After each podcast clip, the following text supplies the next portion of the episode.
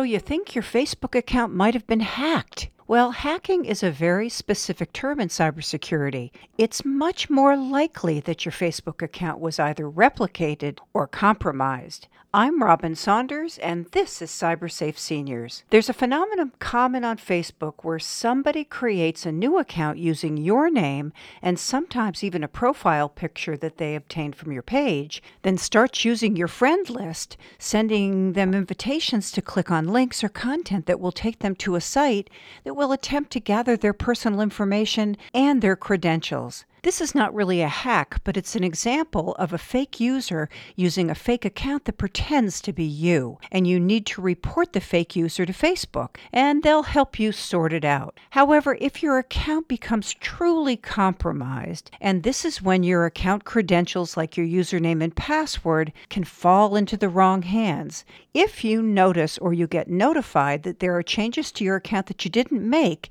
it's time to do something. If your personal information information gets updated, like your birthday, your email, or your passwords, it's time to do something. If you're getting new friends and you didn't send requests to them, then something is wrong. If people are getting messages that you didn't send, you need to look into it. And if there are posts that are published that you didn't share, your account is in trouble. So there are four things that you need to do immediately. First, change your Facebook password. In the case that your Facebook hacker didn't change your password, you got lucky. Then log out of Facebook after you've changed it. After you log back into your account, there are a few additional things that you'll need to do. If the hacker did change your password and you can no longer get into Facebook, act quickly.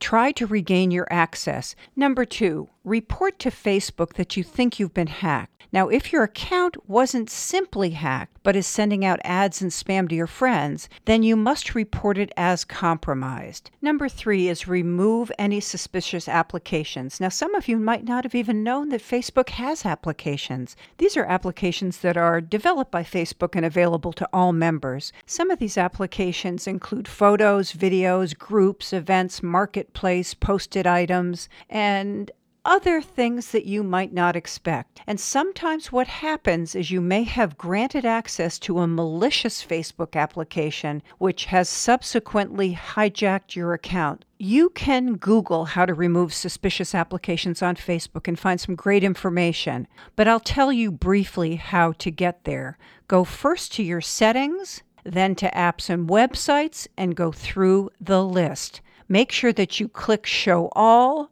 and all the active apps and websites.